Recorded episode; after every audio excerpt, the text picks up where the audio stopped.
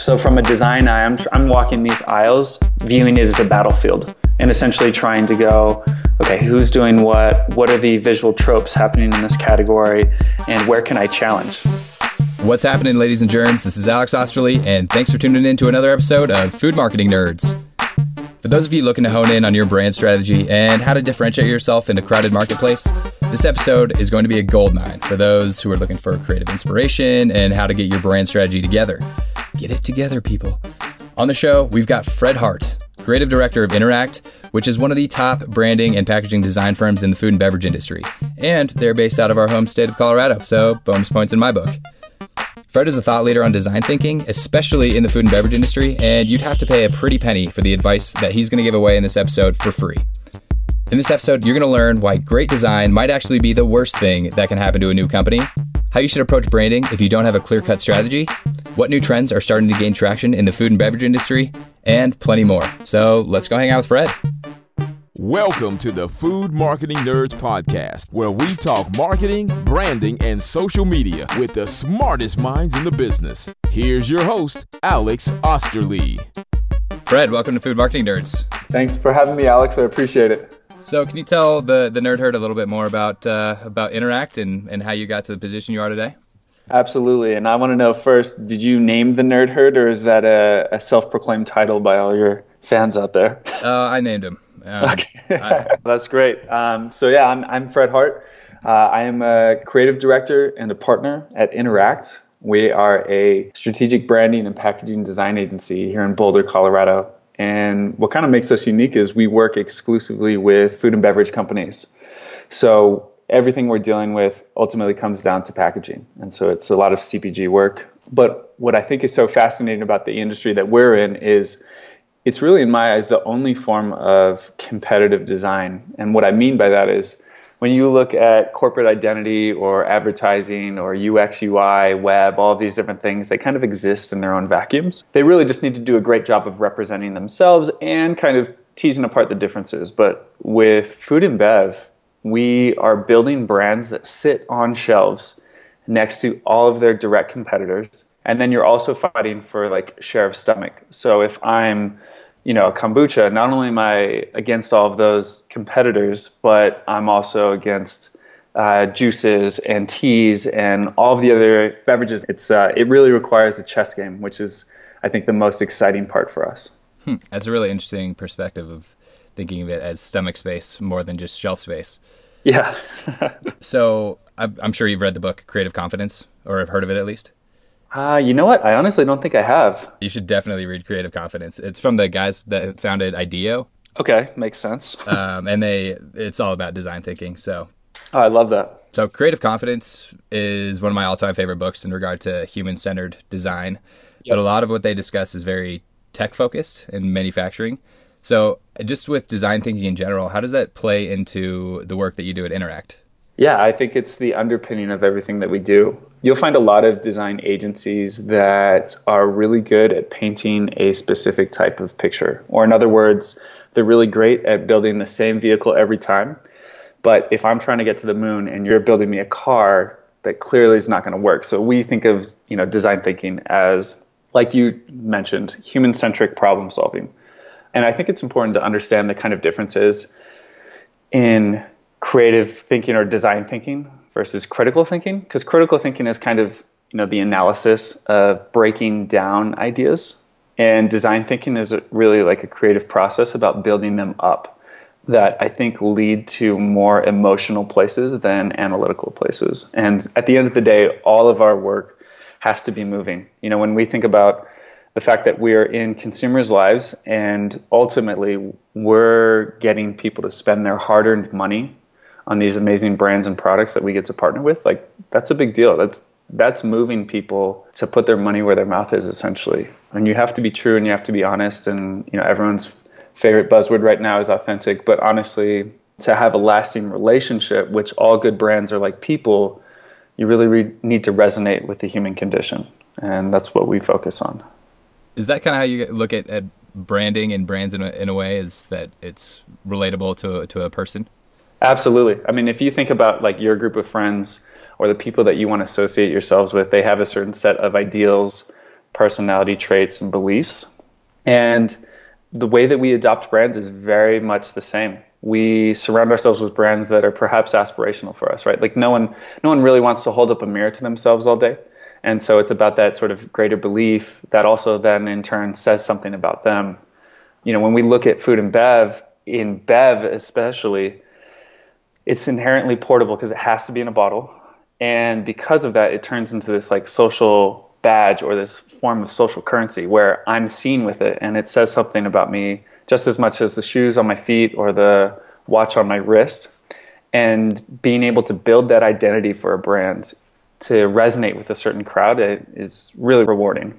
So kind of hitting on that point, can you just give us a high-level overview of what your approach to brand strategy with an established company who maybe needs a little guidance for their branding versus a startup who hasn't developed a brand at all?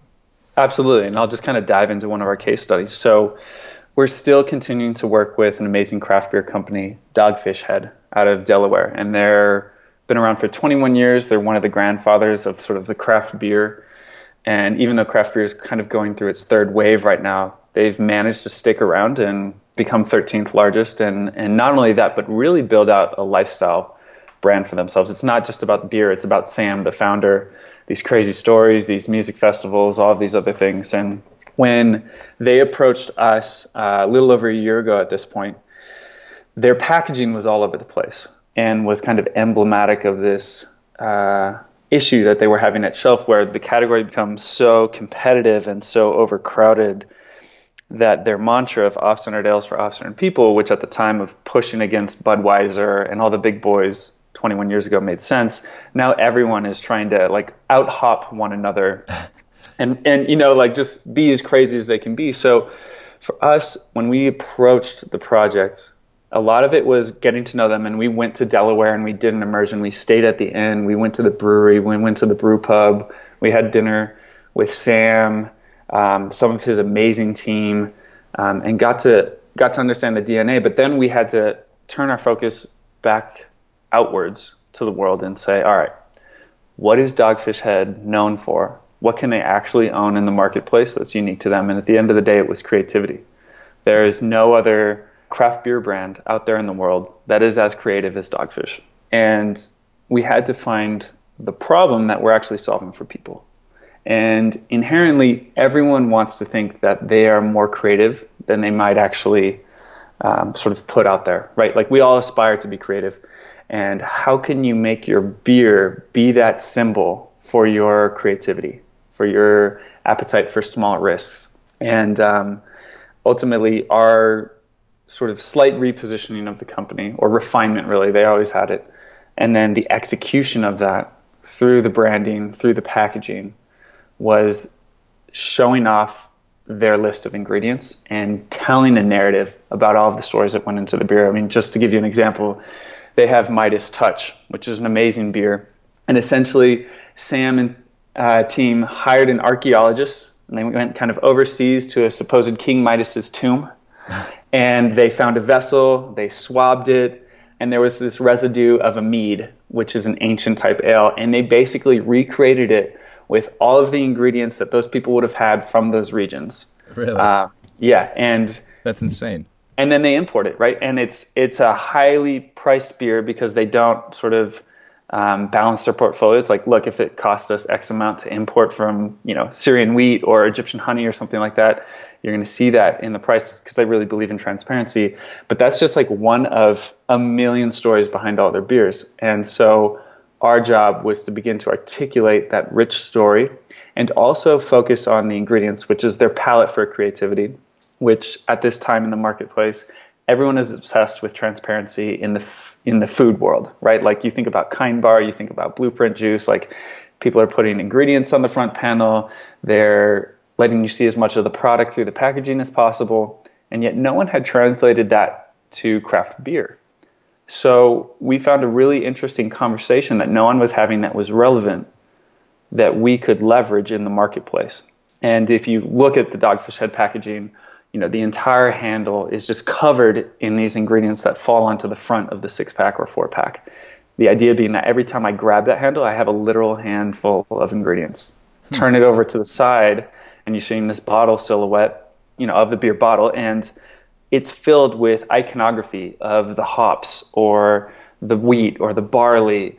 And then there's usually a, always a storytelling icon embedded into that along with the narrative, so that as a consumer, I know exactly what's inside my beer, because we're also fighting these like faux authentic beer companies like a Shock Top or a Blue Moon that might be using flavors or filler ingredients.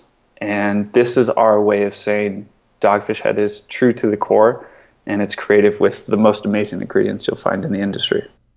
That's all new information to me, which makes me really like Dogfish Head a lot more. That's, that's a really cool, really cool story how they weave in all the different, whether it's swabbing, what, what was it? Yeah, and archaeologists, you know, kind of dive in. Like I couldn't even make this up if I wanted to. That's that's how amazing, you know, the creative juices are. Now, how do you bring all of that into a, I guess, a comprehensive package that is the branding and design?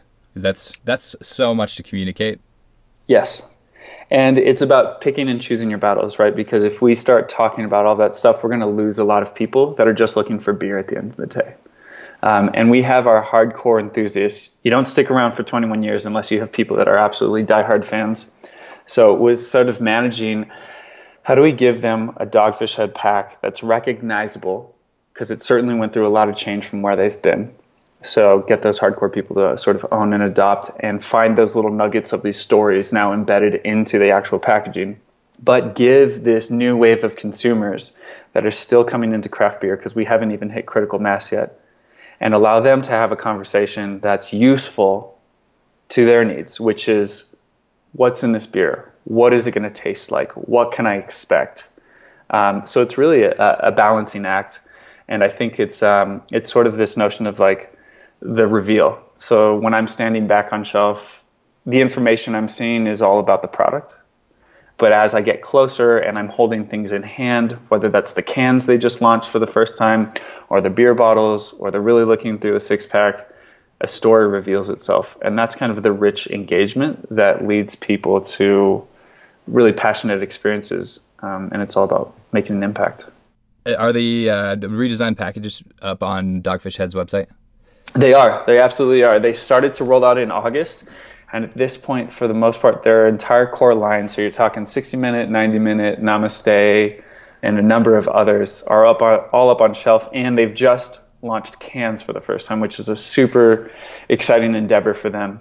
Uh, can, you know, Sam, the founder, for a long time said he would never go into cans, um, but at the end of the day, he's sort of a man of the people, and he was hearing over and over and over that people wanted the portability and even the, you know, perceived freshness that cans is bringing to the industry. And you have so many young craft beer companies really just launching only in cans that they've eliminated the stigma that once existed.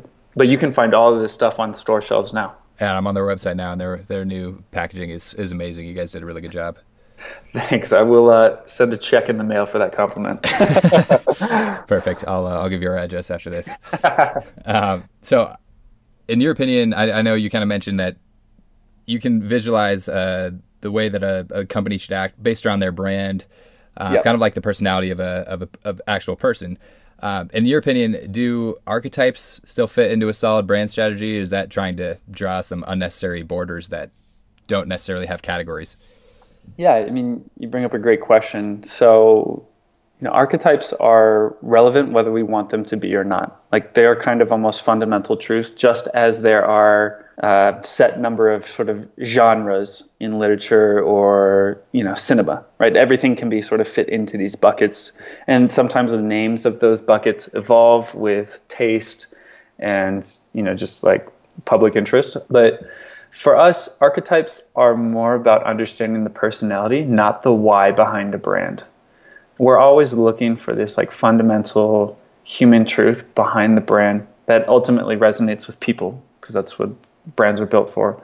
And then the archetype is kind of laid over the top to express the right style of execution or voice that that message gets, right? So I can be a brand about optimism, and if I'm the explorer archetype, I might be a little self-indulgent in the way that I talk about that, or it may be about bravery. But if I'm a like the the innocence of archetypes, that message is going to be expressed in a very different way. So for us, we see archetypes as sort of expression filters of a higher message. Gotcha. So if you've got a client with an, I guess you you already spoke about Dogfish Head, but if you've got a, a client that has an established company but not necessarily the most clear-cut brand strategy, where do you start with that? Do you go with, we think this is your brand archetype, or do you start with a why and then go from there? We'll start all, basically as if we know nothing about the company, and we'll try to treat it like this is our first time ever meeting them or hearing about them. So for us, we do a lot of deep dives with our clients, um, big or small. Some of the Dogfish Heads of the world will go out and we'll do full several day immersions. But for a lot of the young, emerging, or natural channel clients that we have, we have our partners basically fly to Boulder, Colorado, or sometimes we'll go to them, and we'll perform these half-day workshops where we really dig in. For us, it's really tapping into the founders and understanding their story and the human story, right? Because as you get bigger and bigger, you get far removed from that, that essence of what made you start in the first place, and we're trying to tap into that passion to express their why. So for us, you know, if like um, if you've got a brand, so we worked with uh, a local Boulder favorite here, Bobo's, recently. Oh, yeah. Phenomenal company, great products. Uh, Beryl, the founder's an amazing woman. And, you know, they had been doing these oat bars. And for so long, the brand had just been about being fresh baked. And they were focused on kind of what they were, not who or why they existed. And, I mean, just to give a little insight, the name of the brand, Bobo's, is uh, Beryl's daughter's nickname. So Beryl's daughter's name is Alex, but she called her Bobo growing up. And one day, Alex, a k a. Bobo, wanted to make oat bars in the family kitchen on like a Sunday, rainy day. And so they did that. And Beryl had this epiphany moment of, I don't want to work in banks. I don't want to do a corporate nine to five. I want something that makes people feel great. And I enjoy this moment with my daughter. And so I'm going to create a brand doing that. And for thirteen years, she's been building this company slowly doing that. But when we got in touch with them, you know, the bar category had exploded, right? And you, you've got everything from Cliff Bar to Pro Meal to Kind and, and everything in between. And our work with them was not so much throwing out everything that they'd done, but diving back in as if we knew nothing and asking, why did you do this and what makes it unique? And what we came out of those conversations with was an understanding that Bobo's is the brand that brings us home. And what that means is, when you think about sort of the products that you make at home and the warmth of the home uh, and the caring of, you know, your grandmother making baked goods for you, that's essentially what the Bobo Oat Bar is. It's a product you can actually still make in any kitchen in America. I dare you to try that with a Kind bar or even a Cliff bar. These things are like slab extruded and require a factory line to put it all together. Um, the other thing, though, was, you know, in the brand's positioning, not only are we taking, giving you a sense of the home that you probably came from or aspire to have had, but we're also giving you a small piece of home to take with you out to the world. And it was really about the emotional nutrition than it was the physical nutrition that everyone else talks about, whether it's like protein, you know, uh, fats, all of these different things. We were focused on a different type of conversation and understanding that we were bringing the perimeter of the store, the bakery aisle, to center aisle. And that was really unique for us to have as a positioning.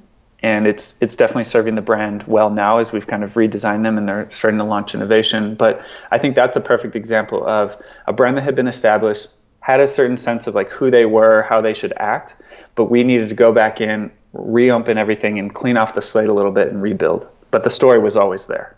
And I love Bobo's Oat Bars. They're one, delicious, and I, I have seen their new branding, and it's it's impressive. I love it a lot. It definitely incorporates their brand story and what they had before, so that they're, it ties in what their existing customer base already loves about the brand, and then it's definitely more appealing to someone who's never heard about them. Absolutely, yeah. I think that's the biggest thing. If you've got a lot of people here, in especially the state of Colorado, how do you extend that love and warmth and that story to be bigger than just Boulder uh, to the rest of the country? And so that's that's what our work focused on. When it comes to branding and design, there are a lot of psychological factors at play that could influence how someone perceives a brand. And I know you guys do a ton of discovery where you're diving into the why of the brand and the, the story behind the founders, et cetera. But if you look at, I mean, do you guys take psychological factors into, or these psychological cues, whether they're subconscious or, or conscious, to play into your approach to design? So they definitely exist, right? Like, I mean, the subconscious is a very real thing, and it it's participates in every decision we make in the real world. So there's no denying that it certainly has a level of influence. Now, there, there are agencies that will do eye scanning tests, uh, heat mapping, um, will maybe argue for certain color palettes that are, you know, high impact, high contrast, memorable, et cetera. But I find that sort of approach to be very manufactured. And at the end of the day, if we're doing our job right, we're telling a story through visuals. And we have a mantra in the studio of people don't read, they recognize. And that's probably the biggest sort of psychological cue that we take into all of our work, is understanding the fundamental truths to iconography, to symbols, essentially. It's the reason why a picture's worth a thousand words. And if you um, see, like, you know, if I'm holding a can in my hand and it's just red, you will instinctively know that that is Coca-Cola. It's the same reason why I can have a small teal box in my hand and you'll know it's Tiffany's, right? Like, you recognize those things. You didn't even have to read any of it. And our whole goal, I mean, the ultimate, you know, sort of achievement for us would be to create packaging that didn't have a single piece of typography on it, like not a single piece of messaging that you could look at and fully understand. Now, we're a ways away from being able to do such a ambitious feat, but I think that's what we aspire to do. And in all of our work, we want people to recognize an element before they have to try to read something, because I can always choose whether I want to read or not read a billboard, a newspaper, an article, whatever. But I can never choose to not recognize something. Hmm. Best quote of the of the interview so far. Perfect. So th- that kind of leads me to the next question. Of, I mean, anyone who's worked in merchandising or branding walks through yep. a grocery store with a completely different perspective than the typical consumer for the rest of your life. Once you've worked in it, then it you're ruined for life. Yeah, absolutely. Um, so what are some of the things that you pay the most attention to when you're walking down a grocery store aisle? I have a very different view than most people, because I'm scanning the entire shelves looking for things that have changed, right? It's almost like I'm trying to will some sort of photographic memory to understand, like, oh, it looks like Nabisco's Oreo just started to pivot with their graphics and they're doing X, Y, and Z different. Or, oh, it looks like someone just went through a refresh. Or, wow, I, I've never seen this before. Looks like it's a complete redesign of something. So from a design eye, I'm, tr- I'm walking these aisles, viewing it as a battlefield, and essentially trying to go, okay, who's doing what? What are the visual tropes happening in this category? And where can I challenge? Uh, another one of our mantras is challenge the category, not the consumer. And what that ultimately means is don't be different for different's sake. If I look at the soup category right now, I'm looking at an aisle full of brands that have a Me Too approach, from uh, a packaging standpoint of everyone is either showing me a spoon of product or they're showing me a bowl of product. And everyone's having the exact same conversation. And there's a real opportunity to zig while the category zags there. But how do I do that so I don't alienate people's ability to perceive taste or appetite appeal or the things that are, are big drivers? You know, I, I, an example I love to give is you look at the popcorn category, and for the most part, and we're talking about pre-popped popcorn, but Mike, you know, you could throw a microwave in there. Everyone's got pictures of popped popcorn on their packaging. Like, who in this day and age doesn't know what popcorn looks like? Right? It's like, you know, it's like being told how to put a, on a seatbelt in an airplane. It's like, I got it. But what I'm getting at is Boom Chicka Pop, a brand by Angie's, launched, and they don't have a single piece of photography on their packaging. It's big, it's bold, it's bright colors, it's personality driven, which you'd never seen in popcorn before. And it entirely disrupted that category, because it said, here are all these conventions that everyone is playing by. We're going to challenge those, but we're not going to challenge the consumer, because the truth there is, is they don't need to see it. And I love that approach. And, and now you're seeing a lot of companies be a lot more expressive within popcorn, not just talking about what they are, because the second that you're having the what conversation, you're commoditizing yourself. It's all about why. And they've really elevated the entire conversation that category is now trying to have. Hmm, that's an interesting perspective. Not challenging the consumer. I yeah, I think it's so easy to get lost in how do you differentiate yourself without considering the, I guess, the end user. Absolutely. I mean, you know, we can't be designing for ourselves. You know, that would be art. And I think we're really focused on the human element. So in the same, on the same topic of, of walking through grocery stores and really taking uh, a hard look at the different shifts in, in the in brands and whatever else you're looking for. Just in general, your line of work, there are progressive companies, especially in Boulder in the natural foods industry, that are coming to you for strategic guidance, which means that you have to be on the bleeding edge of bleeding edge, if you will. Yep. So can you give us a little insight into what it is or where you're looking for cues that might indicate that an idea has, or a trend has, some substance behind it? Yeah. Um, you know, we go to fourteen trade shows a year. Uh, most of our clients are actually outside of Boulder or Colorado. Um, we're talking New York, L A, San Francisco, Chicago.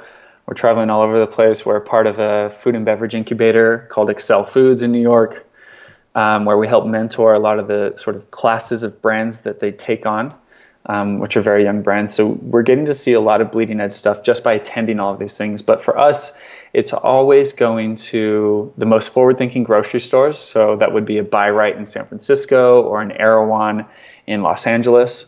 These are people that are really fostering kind of like out there products, bleeding edge stuff.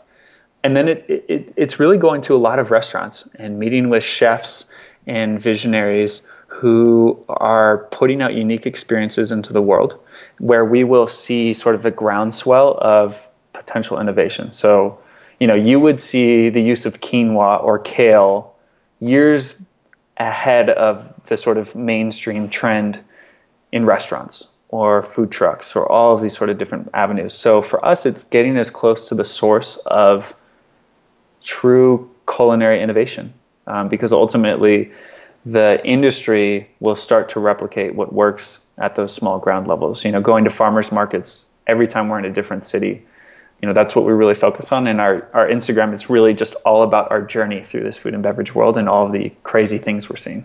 And that's kind of how we approach um, trying to find these trends and connect the dots. It's not just about making observations. It's about drawing insights and making leaps from those observations. Nothing is ever going to be fact-based. If it was, everyone would know it and everyone would be able to, to bank on them. Speaking of which, when we were trying to get this interview scheduled, I know you were going to the fancy food show out in San Francisco. Yep. Were there any interesting emerging design trends or food categories that, that you saw starting to emerge? Yeah, certainly were. So I think right now we're seeing a ton of shrubs and vinegars sort of launching into the market. So we're seeing a lot of drinking vinegars, which is going to be new for a lot of people, but it's kind of riding on the coattails of kombucha, if you will, of a type of beverage that's been around for, you know, eons, but is now finally making its way into mainstream America as uh, this really sort of functional, healthy for you beverage set.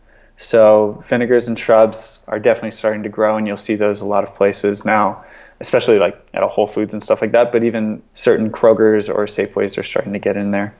I think we've been seeing a redefining of the word diet in the natural food segment recently. Um, so yeah, because I certainly don't want to say that I'm on a diet, but I do want to say that I'm eating skinny popcorn or it's not a skinny... diet. It's a lifestyle, bro. Absolutely.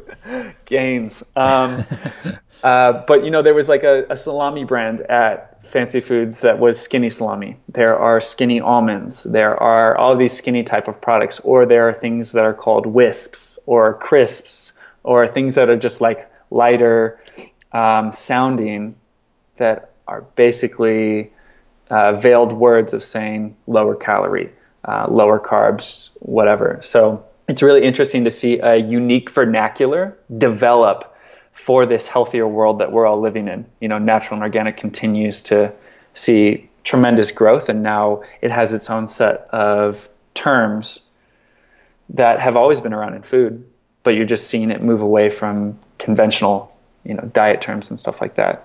I think the other thing that we're noticing is kind of like the snackification of sweets. You know, it started with arguably Sheila G's like brownie brittle or bark thins.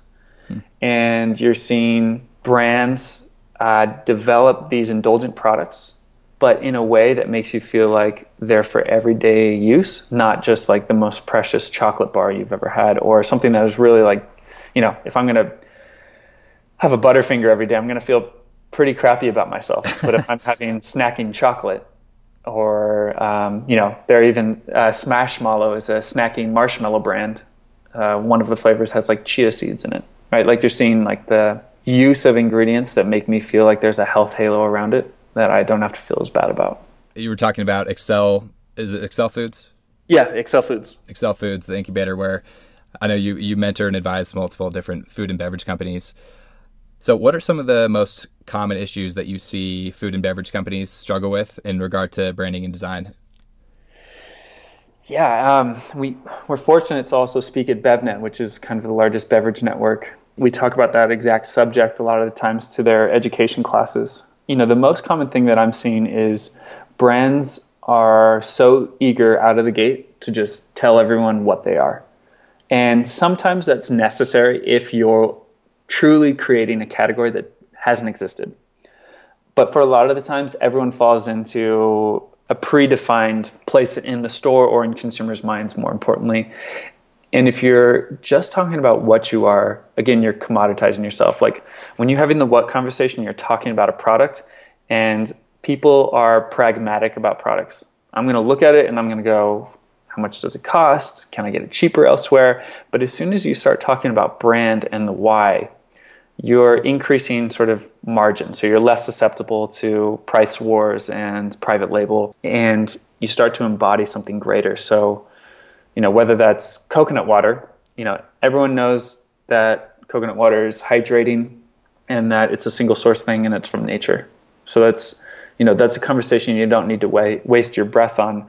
Now tell me why your coconut water is different from a Zico, which is very like clean and modern and kind of like for the urban lifestyle individual or person that wants that sort of mindset, versus a Vita Coco, which is kind of about fun, celebratory island health. And so if if you're coming out with this new coconut water, you better carve out an interesting place. I think the perfect example is like when you look at the beverage category for energy drinks, you had Red Bull who created the category. And then you had people come in identifying the fact that Red Bull was not talking to under-leveraged markets like Monster, you know, went after this sort of alternative lifestyle, extreme individual, where Rockstar went after the party animal and perhaps, you know, the, the frat lifestyle. They were essentially all the same product. None of them were really talking about the fact that they provided anything else than energy, but they said, this is who we are, this is what we believe in. And people really associated with that. That's another really insightful look at it, where as soon as you start talking about what you are or what you sell versus why you do what you do. Exactly. You just commoditize yourself. Yeah. I mean, you know, the best talk on the internet, I think, for anyone sort of starting a brand is Simon Sinek's TEDx talk, where he talks about, I think it's the golden circle, and, and how the conversation you need to start with is why. And he gives this beautiful example of Apple that I'm not even going to butcher on this podcast for the users, but um, I would highly recommend listening to that. It's it's phenomenal. Yeah, we'll definitely link that up in the show notes. So if you were to launch your own line of products, uh, food products, wh- where would you start with branding and design? Uh, I actually wouldn't, which is the best part, I think, of what we do. You know, when when we have these talks, we tell everyone that great design is the fastest way to kill a bad product. And for anyone out there starting a food or beverage brand, the last thing, not the last thing, but you need to start with your product, right? Like it has to be amazing, because what we do is, as um, designers and brand builders, is we develop a promise, right? So when you're at shelf, you're going to see something and it's going to promise you a certain set of things, whether that's values or taste or any of these other things. But the equation for any brand is your your promise or your presentation plus your follow-through equals your brand. And if I give you an amazing promise and your follow-through, aka the product quality or experience, falls short of that promise, I'm never going to try it again. It'll be a one-time purchase or trial, and I'm and you're going to die on shelf. because people aren't going to give you a shot after that. You will find brands out there in the world that have a very poor promise or presentation, right? Like haven't invested in branding or design, and yet the quality of the product and that experience is so phenomenal that it will create this small groundswell of people that are like, look, you just have to try it, right? And you trust your friends and family, even if you're skeptical about the way that it looks. And the example I love to give is Tito's vodka. I don't know if you've ever had it, but oh, yeah. I mean, you know, uh, any night, not just a Friday, Saturday night. It's it's great. um, but the branding on that, you know, looks like something that's maybe been distilled once in your uncle's garage. Right? It's like this craft thing. It's not much design, but that's part of the the authenticity of it. And that's a brand that's been able to succeed because because the product speaks for itself. It's so good, right? The other side of that is Gray Goose, perhaps, right? Like where I have an, a great presentation and a product that's equally good. So it will present less hurdles at shelf for trial. If it looks well designed and it looks premium and it has all the right cues, I'm much more willing to sort of adopt in and and jump over the hurdles of price or whatever, or just, you know, insecurity of something I've never tried before. And so, you know, if you're starting a fruit or beverage brand, you really got to focus on on the product, on the on the follow through of the promise before that we, we can set you up with, uh, you know, the ideal communication at shelf. Yeah, I think that's really sound advice. If a company knows that they need a rebrand or is looking for some strategic packaging redesign, what when does it make sense for them to get in touch with an agency like Interact? I think when someone has come to the understanding, willingness, and ability to invest in their own future, which can be a very tough thing, right? Like if you think you've got a multi-million dollar brand on your hands, right, the potential for one, how much are you willing to pay to realize that? And that's a tough thing to ask people to put a value on their idea. That's my way of saying that what we do is not cheap, but if you think that, you know, this this brand or your product really has legs, then it's probably worth investing in. What I think all all entrepreneurs should know is, you know, in working with us or any other agency, what you're not guaranteed is success, but it's potential. You are essentially trying to align as many of the stars as you can to build growth. And we certainly facilitate a large role in your messaging, your positioning, your branding, your design, but you have to have the right co-packer, the right manufacturer, the right regulatory lawyers, the right, you know, uh, accounts, all of these different things. What we do is basically prep you to have the most success or the most momentum possible. But I, you know, there's no one in the industry that can guarantee you success based off design. But if you're willing to take that risk, you can get really amazing places with it. Paying for potential, I like that. Yeah, and that's what we all do. You know, if if it were guaranteed, everyone would have a design agency working on their stuff. Right, and there's yeah. so many different. I've had so many different interviews with with successful food entrepreneurs who have. That's the biggest piece of advice that they recommend to every single one of their. If they're a lot of them have worked in the incubators or are still on the boards of, of multiple different food companies, and yep. their first recommendation is don't have your cousin who knows how to do Photoshop design your packaging, because it's it's worth investing in great branding and packaging design. And I think that yeah. is one of the most true. It's one of the truest statements I've I've heard. Absolutely. I mean, we come up against a lot of those type of conversations, and we just say, hey, look. You might have someone that knows how to how to design, how to execute, but what you need is design thinking, which is where we started this podcast. And it's really, you know, with an agency, you're getting multiple people all tackling the same problem or asking questions to maybe find out if the problem we've got at hand actually isn't really the the one we should be tackling. And you're bringing a lot of people's different experiences. Every time we work on a project, we build a new set of experiences. And that's ultimately what you're paying for, is the ability to problem solve and tapping into potential. So there are a couple of questions that we ask each of our guests. Are there any productivity hacks that you use on a daily basis to, to keep you on your game? Yeah. Um, I check email as little as possible during the day. You know, I've got an amazing team uh, at Interact, whether that's the design or account side, like I work with phenomenal people, and I'm lucky to say that. And you know, for me, being the creative director, my time on emails is less, far less valuable than me diving in on creative problem solving or helping any of the other team members out. So, you know, I check email really kind of once in the morning to make sure that I hit all that stuff. And then late afternoon, you know, at night, basically, I'll dive back into, you know, fifty, seventy emails or whatever. But um, by not constantly checking, I can be that much more focused at a time and dedicate to tasks. And I think the other thing for me is uh, basketball, which is just basically exercise for anyone, but it's my form of meditation. You know, a lot of people in Boulder meditate, and uh, I haven't found that niche yet, but when I play, I just zone out, and it becomes habitual and mechanical and is the sort of reprieve I need from the day.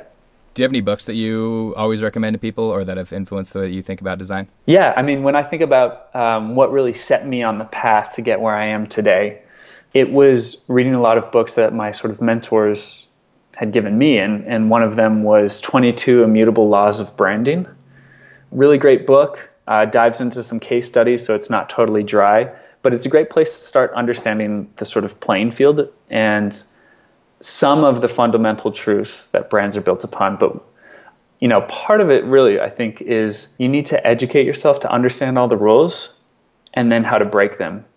As I continue to gain more experience just within my own life and I get older, I find that I actually become more... Uh, what's the, not risk adverse, but essentially the opposite. Like, as I learn more and more of these rules, I actually become uh, more of a challenger. And basically, I think that a lot of people should be reading things to, one, just set a bar of understanding, continue that so eventually you feel comfortable and you know why you think you ought to break certain things.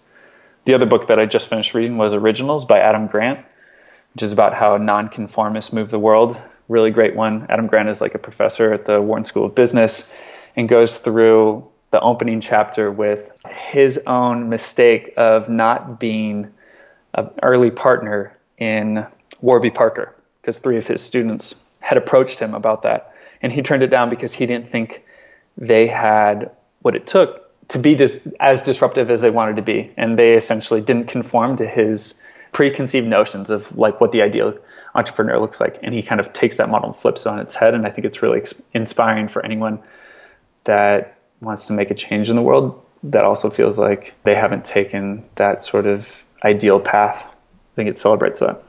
Thank you so much for coming on onto the show. I I love having these kinds of conversations just around branding and, and the strategy around it. And I, you guys do really great work at Interact, and a lot of that is is a, a testament to to your creative ability.